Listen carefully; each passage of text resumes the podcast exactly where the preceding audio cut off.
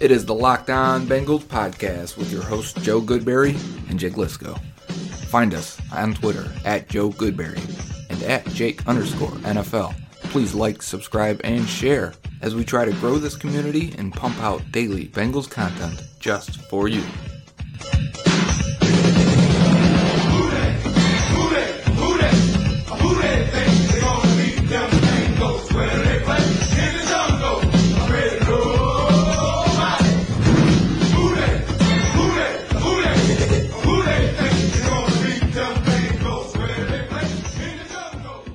What up, Bengals fans, and welcome to another episode of the Locked On Bengals podcast. Jake and Joe reunited at last. It's been so long. How you doing, man?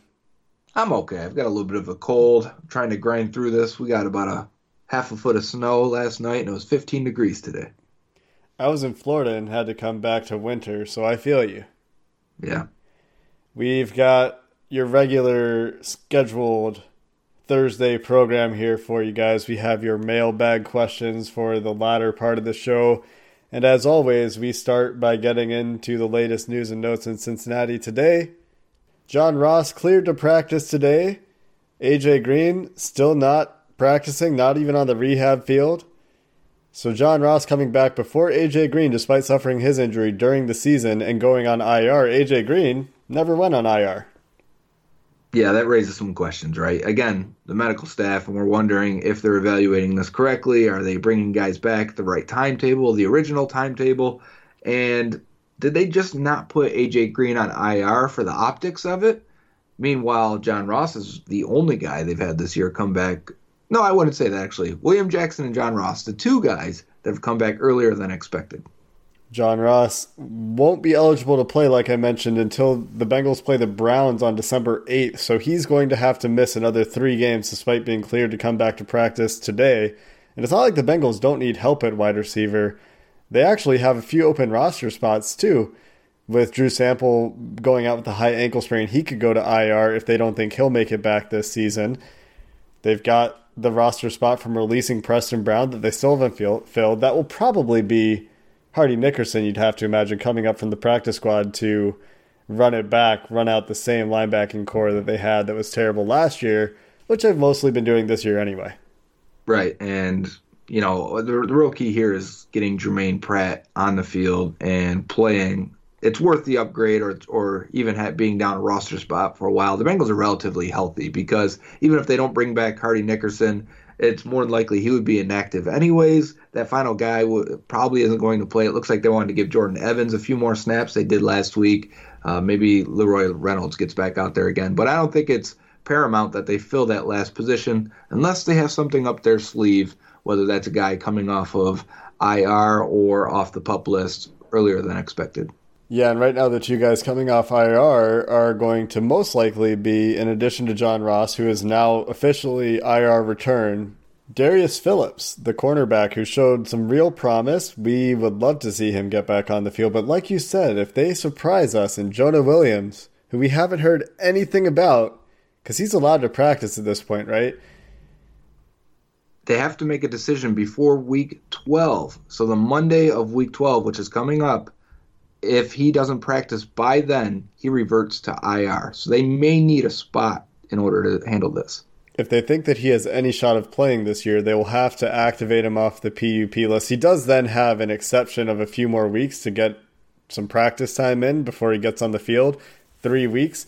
But there's no sign yet that Jonah Williams is close. I asked Paul Dehner about that a few weeks ago, and it doesn't sound like there's any movement on that front yet. And the Bengals could use the offensive line help too. I mean, we've talked about that all year. The left tackle position has been held down by John Jerry and Andre Smith, neither of whom have played left tackle very much in their career, one of whom didn't play in the NFL last year. But an interesting little tidbit that I found while looking at the offensive line a little bit today, Paul Dehner did a piece on The Athletic talking about the potential cap casualties for the Bengals either via trade or via release. And he didn't list Bobby Hart he thinks that Bobby Hart might be a guy that they keep around as a swing tackle. I think that they could probably spend that money better elsewhere because look, they brought John Jerry out of retirement, put him at left tackle, which he had never played before, after he didn't play for a full year. Maybe he played there a few snaps. He's not a left tackle.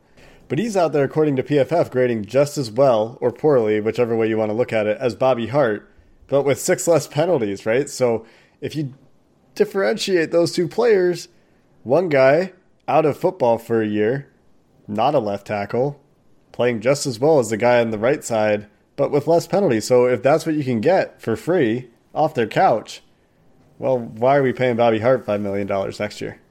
And I would also throw Andre Smith out there for a guy they picked up, you know, when no one wanted him at the very end of the summer. And he's been at least serviceable. And I think Bobby Hart's been better than Smith, but we're talking about a backup swing tackle, or what's the real difference? You're just trying to get through a game or a few weeks at most, and you're, if you're going to pay a guy seven million to do that, well, again, that's the Bengals' mo for getting up to the salary floors. They seem to hide money on guys that really aren't worth it. They can clear a bunch of money if they want to, but there's plenty of time to talk about what the Bengals will do in the offseason. For now, speaking of Bobby Hart, just injury updates altogether for the Bengals. Alex Erickson didn't practice with a back injury, but it sounds like he's likely to play. He'll probably be questionable. Dre Kirkpatrick still out with a knee injury. Mentioned Drew Sample. He's probably done for the year with a high ankle sprain. But Bobby Hart and Alex Redmond, both limited. Shoulder injury for Bobby Hart. He didn't finish the game against Baltimore. And Alex Redmond coming back from a knee and ankle injury was limited as well. So we'll get into your questions here next. That is the latest news and notes. The Bengals go to play Oakland. And Joe, you talked to the Oakland guy yesterday. This is the last time that they'll go to the black hole, right? They're, I've said this a few times. I want to verify that I'm correct on that.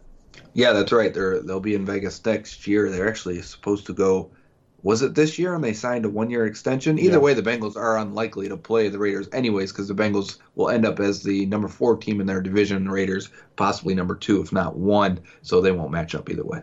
Going to be good news for the Bengals, though, to not go back to the black hole. They have been absolutely terrible on the road in Oakland in like the last 30 years. Do you remember the last game? It was the opener. What, yeah. Was this 2016 or 17? Uh, Eifert caught a touchdown? Or was they, that 15? I think it was. I think it was 15 because they broke their like 30 year streak of not winning in Oakland. Had to be four years because they're on that rotation, or three yeah. years ago. Uh, yeah, so maybe it was 16. Anyway, we've got a bunch of your questions to get into, and we'll do that for the rest of the show. Attention past, present, and future MyBookie players during Thanksgiving week. MyBookie is offering a risk-free bet on the Bears-Lions game. I know this is a Bengals podcast, but this is free money. Choose a team against the spread for up to $250, and if you win, congratulations, you've got extra holiday spending money. If you lose, well, congratulations to you as well because MyBookie will give you all your money back. It's a no brainer because you literally can't lose. It's no risk, all gravy, Joe. Just log on to mybookie.ag and make your first deposit with promo code LOCKED ON and MyBookie will match your deposit dollar for dollar to jumpstart your bankroll, and that's on top of the risk free bet. Let me repeat that's a guaranteed deposit match and a risk free bet for Thanksgiving only. So if you're a true football fan, you do not want to let this opportunity pass you by. You simply cannot lose. Go over to mybookie.ag, make your deposit with promo code locked on for that free deposit match. MyBookie. You play, you win, you get paid. It's our favorite episode of the week, the mailbag portion of the Locked On Bengals podcast, kicking it off right away with our guy Paul at IHOP for Bengals. Paul, thanks for reaching out again. Thanks for doing everything you do for us. And he asks, will the Bengals fans who also root for the Ohio State turn on Joe Burrow after he beats them in the playoffs? So I guess uh, Paul here is already predicting how that's going to end up? And also, when can we expect you guys to start looking at coaches and free agents? Thank you. Well, I've been looking at free agents since September. I oh, think. Oh, have. I, what was that? That's when I tweeted about the linebackers, right? Corey Littleton. I think I started looking at him in September. He, yeah, he got off to a hot start and he sustained that. Some of the other guys that I'd had, De'Vondre Campbell, for example, have not sustained their hot starts and they're off the list. But Corey Littleton, Anthony Castonzo, who's the other tackle? Brian Bulaga. Those are guys that if they aren't retained, and there's no reason the Colts won't retain Castonzo because they have like a million monies literally against sure. the cap. But yeah, we've we've been looking at free agents, and as far as coaches, we've talked about uh, Elder Callahan quite a bit. Brian's father. But what other coaches are we really talking about besides maybe defensive coordinator Lou Anarumo hasn't seemed to put his guys in great positions for success this year, but it has been a transition year too. For a lot of guys playing in a new scheme, doing a lot of things that they haven't been asked to do before. But you see some regression on that team. PFF today published a list of their best players on every team, and 25 teams had a guy graded at least 88 or higher. The Bengals were at 76. Geno Atkins, 76.9 or something. By far the lowest in the league. One of only five teams or six teams that have a guy below 88 or below 87 or whatever it was. And it's just kind of embarrassing, right? So everybody on this team's regressed. So fair to say, you could look at any coach. None of these guys have their units performing well, except arguably wide receiver. Right, because they've gotten everyone. But uh, Paul, also, I think on the first part here, I think fans, if of Bengals and Buckeyes, if Joe Burrow beats them, that may strengthen their love for him in a weird way, as if like, all right, if someone at least is going to beat my other team, he must be good enough to lead my other other team, and I could see it that way. Imagine Joe Burrow shaking off or avoiding a sack from Chase Young, throwing a Aww. touchdown pass to Ja'Marr Chase, because just to stay on the name Chase for a little bit here. I mean, what do you do, Ohio State fans? The Bengals no, need a quarterback. Him, I want Joe Burrow to stiff arm Chase Young into the ground. Now, I think Chase Young is the man and maybe the one of the best, maybe the best defensive prospect I've ever watched. But you know, I just don't want that Chase Young talk anymore infiltrating this fan base. And I just want Joe Burrow to stiff arm him and throw a game winning touchdown and seal the deal right there. Although that's a terrible way to evaluate. It's different if the Bengals don't need a quarterback, right? And we'll, we'll talk about this plenty. Maybe we won't get into it now, but there's still many of you that think they need to fix the offensive line and fix the defense before they draft a quarterback. And if they do that, I'm just wondering when the hell you think they're going to draft a quarterback because they're not going to be picking top five. Anyway, let's move on. Next question from Evan Deep. Working within the realm of how the Bengals have traditionally operated, how can this front office make this team a winner by 2021? So you're giving them two years there, winning in 2021. That's two drafts, two free agency classes. And shout out to Evan Deep also because he's number two in our Locked On Fantasy League. Uh, I think he's catching up to MB. But anyways, I think if you were to do this, if you were to say, okay, we can get back there, the quickest, best way to probably do it is hitting on a quarterback this year. So by 2021, it's a sophomore season, and he's hitting his stride. I mean, you look at Watson and Mahomes. If you hit that guy, that was MVP season for Mahomes. Watson obviously carrying the Texans by that point. If you hit Trubisky, well, then you're going to need a, a, much better team in order to, you know, have them being a winner. So I, I think I would, if you hit the right quarterback, you're going to have to have two strong draft classes and then you're going to have to have two good free agent classes, and that means getting a quality player on offense and defense both years in free agency. Hopefully, a starter at on the offensive line, hopefully a, li- starting linebacker, and then we'll figure out the needs in 2021 because they'll change by then. But still, you have to be active in both. Yeah, they're going to need to address the pass rush, I think, by 2021 too. Speaking of needs that are going forward in the future, but Working within the realm of how the Bengals have traditionally operated, I don't see a path to them being competitive and winning in 2021. I think that it requires the Bengals to make a change in how they address free agency. They've missed on too many drafts for too many years. The coaching staff is not doing it right now. They're going to have to do something different. They have to start spending some money, bringing in some proven guys. Overspending in free agency is what it will take to patch holes on the team. If they're going to win anytime soon, two draft classes isn't going to do it. There's no help coming from the 2019 draft class outside of a left tackle. Drew Sample, high ankle sprain now. His rookie season's done. He looks like exactly what we thought he would. Shouldn't have been a second round pick. Jermaine Pratt looks like a developmental at best third round rookie linebacker. So where's the help coming from, right? The core of this team, all the best players on this team, still 30 plus. So doing it the way they've traditionally done it, I, I think they really need to make a change. And I think that if any season or stretch of seasons was going to give them the impetus to do so, this recent stretch of just awful results would be what would inspire them to change.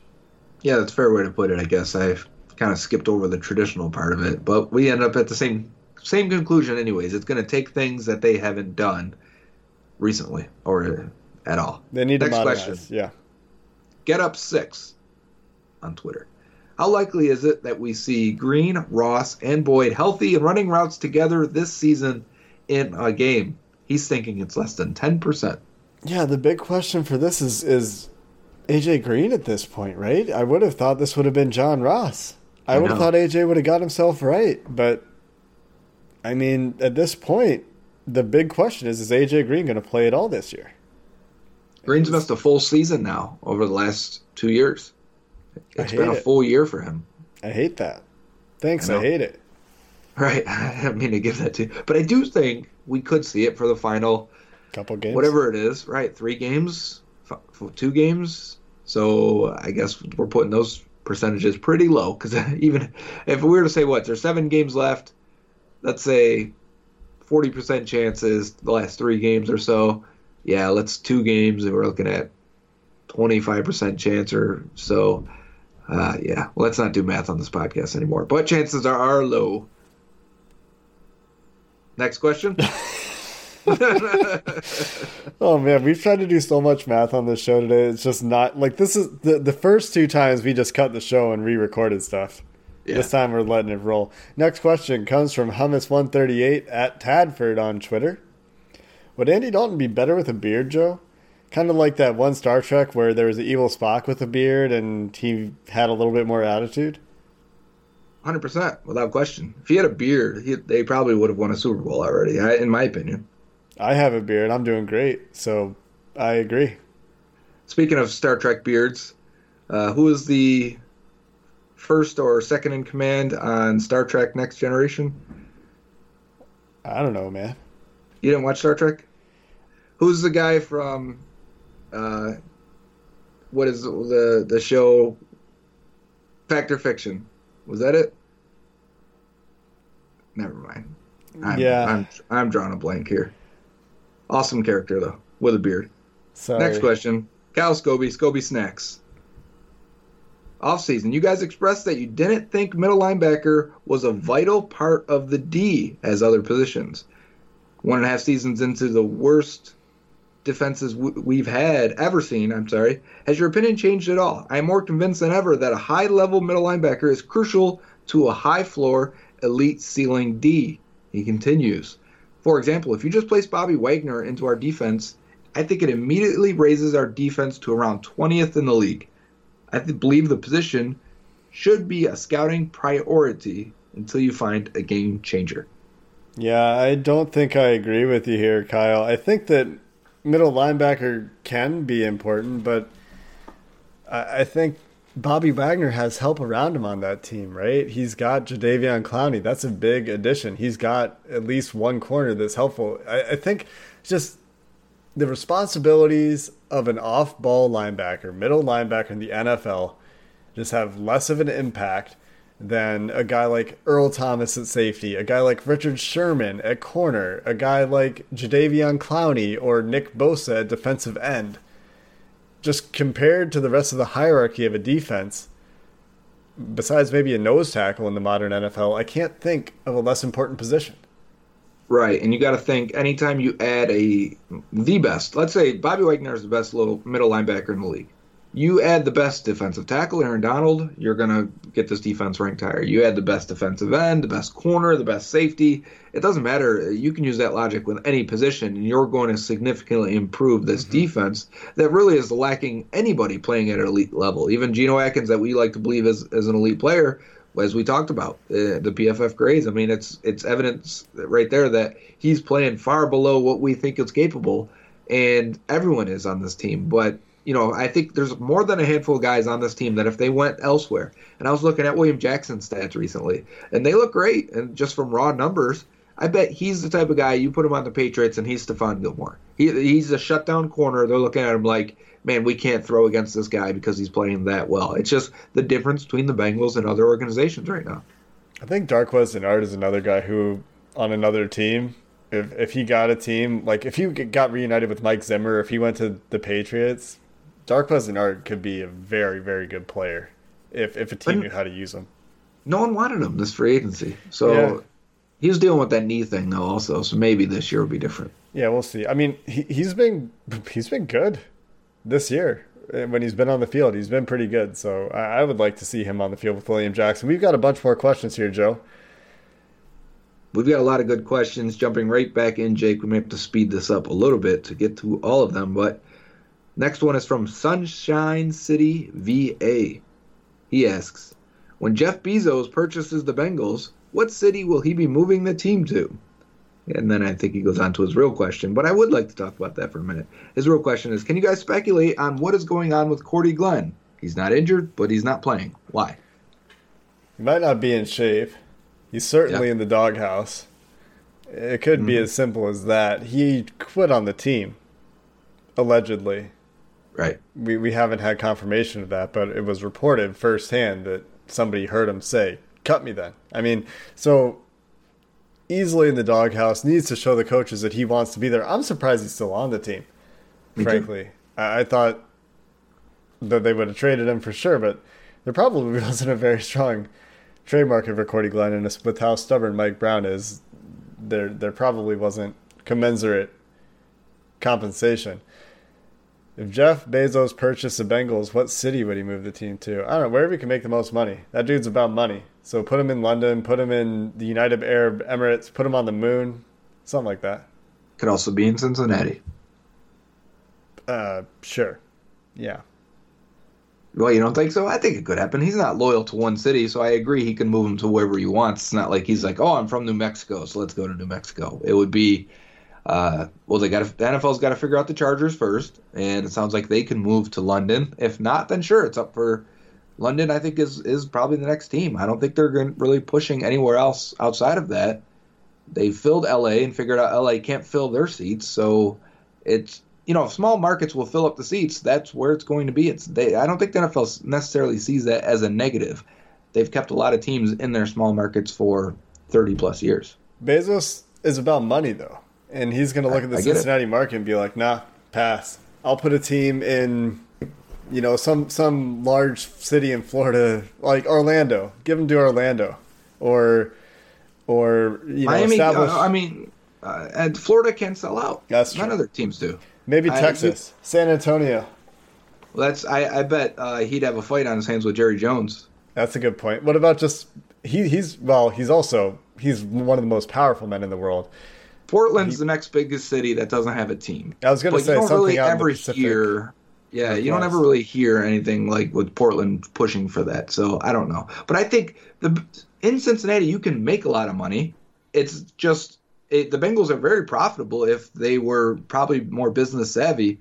They just aren't. And like Jerry Jones has said it every time you get to an owner meeting, like sell your naming rights to your stadium. You know, he starts sh- shouting these things out to these teams that aren't making mm-hmm. enough money to really generate revenue. Plus, the revenue sharing, I think small market teams can be profitable, just not as profitable, obviously, as the big market teams. The other one would be St. Louis. Sure. Give Are they ready again? Yeah. Anyway, I think that that is a long shot. I don't. I think that buying the Bengals is a pretty challenging thing to think about for for billionaires who look at the fact that. Anyway, well, let's not get into it. Next question comes from Jay Dubel. How does this coming year's quarterback class compare to recent years? Above average, below average? Are we getting excited about average talent in a down year? Oh, Joe, you're going to love this question. Case.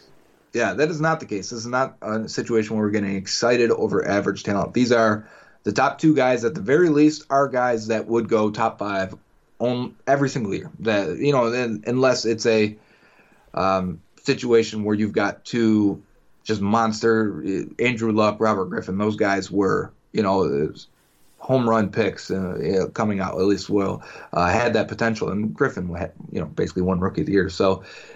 I think it's that type of next tier below that where it's not a generational talent, but these two guys are in any conversation in any single draft where it's their top five pick, and I'm talking about Burrow, Burrow and Tua, and then Justin Herbert is a normal top eight pick or so for quarterback. Like he would mm-hmm. probably go above Mitch Trubisky that year. Um, well, you know, so he well I think he would because you look back at where those guys are ranked, and I just read the story from the Chicago Tribune today. Like Trubisky was in the 18 to 25 ranked on most big boards, or you know, I'm talking about internet stuff. And then Mahomes was 30, or Watson was 28. They were considered late first, early second rounders. I also read that piece, and the Bears GM was just tunnel visioned on Trubisky, which is why I said he maybe he wouldn't go above Trubisky because for whatever reason they fell in love with. Mitch. Yeah, and that's a whole conversation. Honestly, I thought that was very illuminating piece. So I think Herbert is is also very good. If it wasn't Tua and Burrow,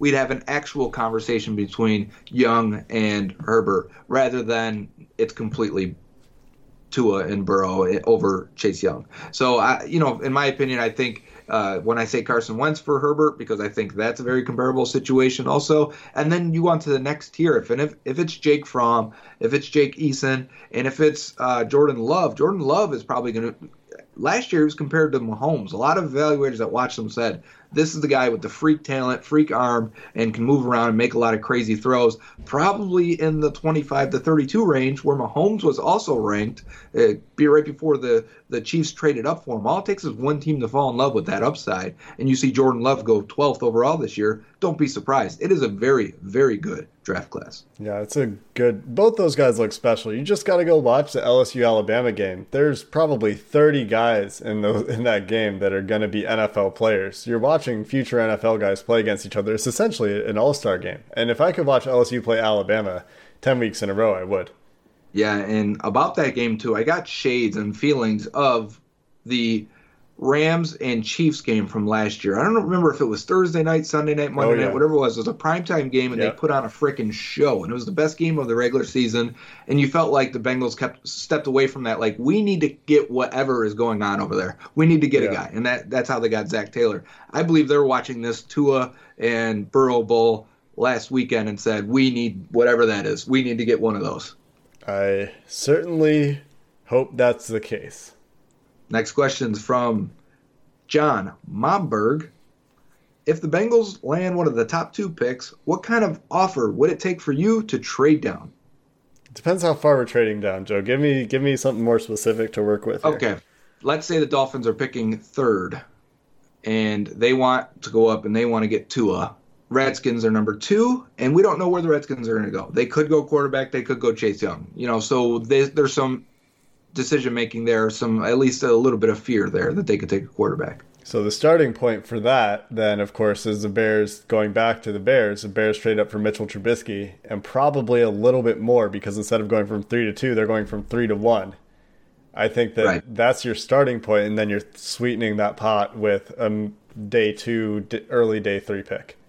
I need all three of Miami's first round picks for that. Sure. For me to not take my quarterback, you better give me all three first round picks. And it's funny, Omar Kelly, who writes about the Bang or the Dolphins, who mixed opinions on how he is. He said today, I, I follow him on Twitter. He said he would give up all three picks to go up and get Tua. That's how how much he believes in him. But I think Mike Brown, having turned down an entire draft worth of picks before, he would he would want more. I think for the, I don't I don't I don't I can't fathom Mike Brown trading out of number one, right? I, right. I just it would it would if a, if an entire draft wouldn't do it, I think it would have to be all three first rounders for Miami and like maybe two next year. I know. Think about it. You are in love with a quarterback because you have to be to take him number one. If you're not, don't take him. So you're in love with a quarterback, and someone wants to give you three first round picks to really take that chance from you and while there's a chance he's still there, Joe Burrow's still there. There's no guarantee. Let's say if it is Burrow, uh, that's a risky proposition. I know those three first round picks would be awesome, and if Redskins go quarterback, you would go Chase Young and say whatever, we'll we'll figure it out next year. We'll tank two years in a row, whatever the case may be. There's no guarantee you're going to pick top two next year. The Dolphins are actively trying to tank right now and are ending up third or fourth. If the Bengals ended up in the same situation and they don't get Lawrence or Fields next year and have to give up three first round picks back to go up and get one of those guys, is it worth it? Or do you just take your quarterback that you love already and move on? And well, they won't have the three first round picks depending on when Miami exactly. trades them to him, right? So Miami has a trade material right now to do it. I I think it would take the three first rounders for Mike Brown and future first rounders, at least one for, for Mike Brown, I think that he would require a king's ransom. His next question, also John Momberg, How possible is the scenario in which one or more of the top quarterbacks announces that he will not sign if drafted by the Bengals? And I wish this thought didn't exist in the universe because it makes me sad. It does, and there is a possibility, right? You know, we just go back to when Eli and Philip Rivers, and that decision didn't actually work out. The Chargers were in great shape for a long time, especially with the picks they got in that swap. But here's the thing that's helping the Bengals out a lot is the next few teams are arguably as dysfunctional. So you're going to get drafted by the Redskins instead? How about the Jets? Uh, you kind of would say, all right, well, who are the players surrounding me in Cincinnati? And you got Joe Mixon and those receivers and Jonah Williams coming back. To be honest, that and I know I'm a Bengals fan, so this may be some homerism in me, but the Dolphins have nothing. The Jets are a joke. The Redskins are a joke, maybe even bigger than the Bengals. I would say, all right, my options are slim here. The Bengals are at least going to give me some weapons so I can play the best I possibly can. I honestly might want to go to Miami. I'm starting to buy into the Brian Flores hype just a little bit. They are playing for him, aren't they? Like we talk about the culture for the Bengals, Zac Taylor, guys are saying, "Oh, we still believe in him," yada yada, and the Dolphins look like they actually are.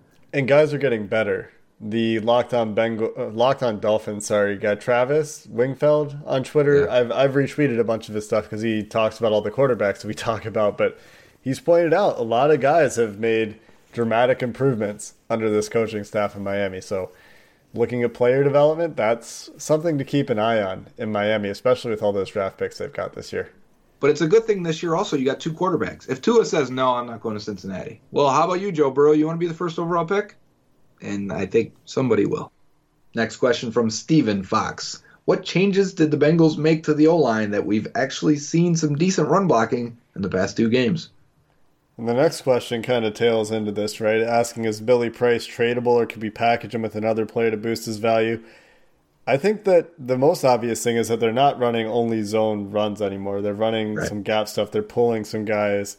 They have changed these type of running plays that they're trying to execute. Also, I don't know that their run blocking is necessarily that much better.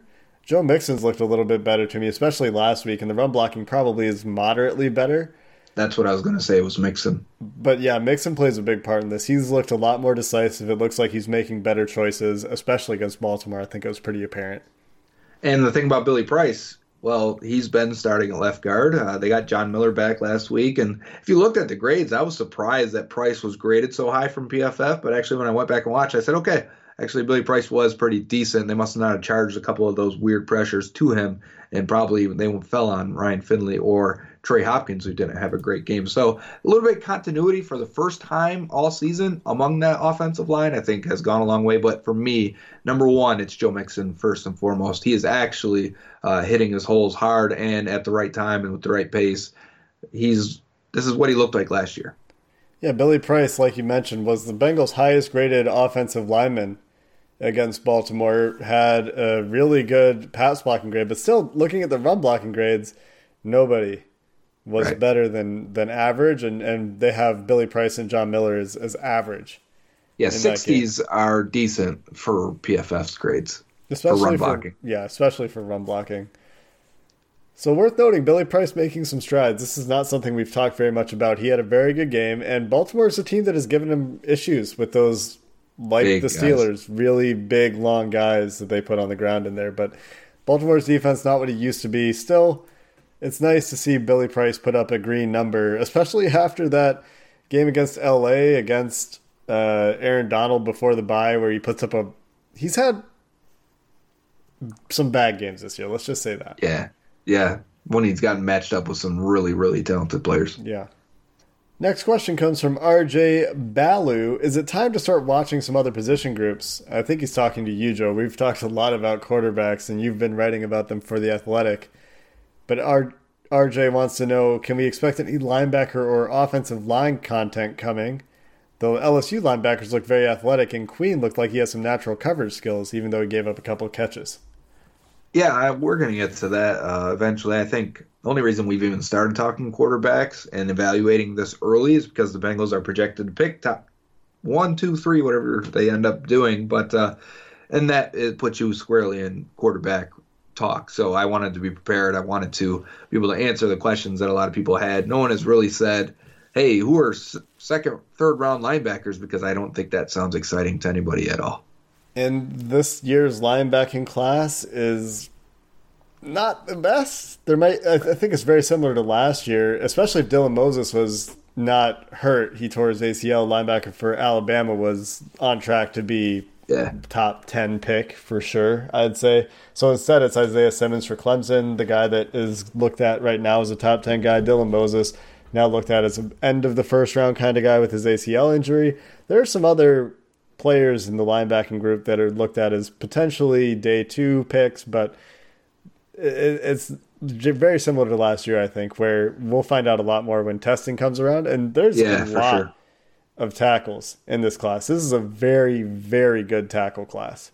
That's what I was urging. You saw my hand up. I was ready to say, I want it to be clear, guys. This is a fantastic offensive tackle class. You're going to get a good guy at the top of round two. I wouldn't be surprised if this is Carson Palmer, Eric Steinbach draft for the Bengals one and two, where you get your quarterback, you come back, you protect him again, and you get Jonah coming back. That sounds like a great way to do it. And I know the defense sucks. I know it's 32nd in the league. I know the linebackers are frustrating but they've got to use some free agent money and, and, get a guy in because again they're probably looking at a third round guy to come in and we know how that's been. It's been uh, just a black hole for the Bengals in terms of wasting draft picks. If you didn't see today Malik Jefferson was also released by the Browns. So I mean it's just been such a crapshoot. And you got to look at it as a multi-year process, right? A lot of you who don't want to take a quarterback this year want them to fix the offensive line and the defensive everything first. And right. the way that that takes two years either way, right? So you take the quarterback when you can get him. You take Alex Leatherwood or or Wills, one of those two sure. Alabama tackles who might be there at the top of round two, or whoever is there. Maybe Sam Cosmi comes out early from Texas, the redshirt sophomore, and he looks like he has a ton of promise. Has taken a huge leap, and there's a lot of guys like that this year. Very, very good tackle class. Just to reiterate, you get a couple offensive linemen early, you find a right tackle, you you then start trying to build the defense up because you feel good about your wide receivers. Then next year you're you're again you're focusing on the defense maybe maybe filling in whatever holes you need to on the offensive side of the ball, but you have your quarterback, so now you're free to pick all those other things. And this is a luxury the Bengals have had. And maybe this is why Bengals fans feel this way, Joe, is because the Bengals have only had to pick two quarterbacks in the last yep. 20 years and they both worked. So I think we should feel some confidence in that. Even the some of the backups that they've taken have at least been competent, if you will, and, and they helped Ryan Fitzpatrick's career along. Uh, they kept uh, what's his name, the the quarterback Josh Johnson going in the league. I mean, I'm just talking about they've had a good idea or a good eye for quarterbacks. Bruce Gradkowski kept playing after the Bengals. Uh, AJ McCarron, obviously. So they've I think we should, if any position, this isn't like offensive line that they've completely blown uh, drafting over the last four years, five years. Linebackers been terrible for as long as I can remember. They've actually been good at drafting quarterbacks. Yep. Last question here comes from Southern Bengal. Does the non pro style offense LSU has scare you about Joe Burrow? The Bengals are mostly under center while he's almost always in shotgun. Well, the thing about the Bengals being mostly under center, Andy Dalton threw 338 passes this year. 270 of them were out of shotgun. So they're not mostly under center. They're just they're under center maybe more than teams that are like the Cardinals that are just constantly in shotgun. This is very normal. And when you watch LSU, they are very normal. It's a very pro style offense. Uh, their passing game coordinator is coming from the Saints if you don't think the Saints offense can work in the NFL, well, then you're not watching NFL teams. My point is, I don't want to sound condescending about it, but that is as pro style as it's going to get coming out of college football. So for me, watching that, and, and if anything, it shows that he should have very translatable skills to the NFL. Yeah, I think that was one of the most enjoyable things for me about the LSU Alabama game is that both teams are running pro style stuff on both sides of the ball. And one of my biggest issues a lot of the time with college football is that like yeah, it's just the, the the gap between the teams is too big. They're running clearly stuff that you know they need to run because that's the guys they have. That's what they can do. Yeah. LSU Alabama has top tier athletes, top tier football players, top tier coaches. So you get to see a very polished product at the college level for guys that. I, I did a mock draft earlier this week. I drafted four guys from Alabama Yeah, I understand why because we just watched them put on a show. But to your point, where you were saying earlier, where uh, you know, it, sometimes you'll watch a game and it'll be completely lopsided to where the one team is just completely better than the other in college football. It's kind of like watching somebody play Madden on rookie and you just keep running the same mm-hmm. play because you know it works and like yep. why change it, right? So you're like when as an evaluator you're watching that and you say that's not very translatable. That's giving me nothing in terms of uh, quality film here.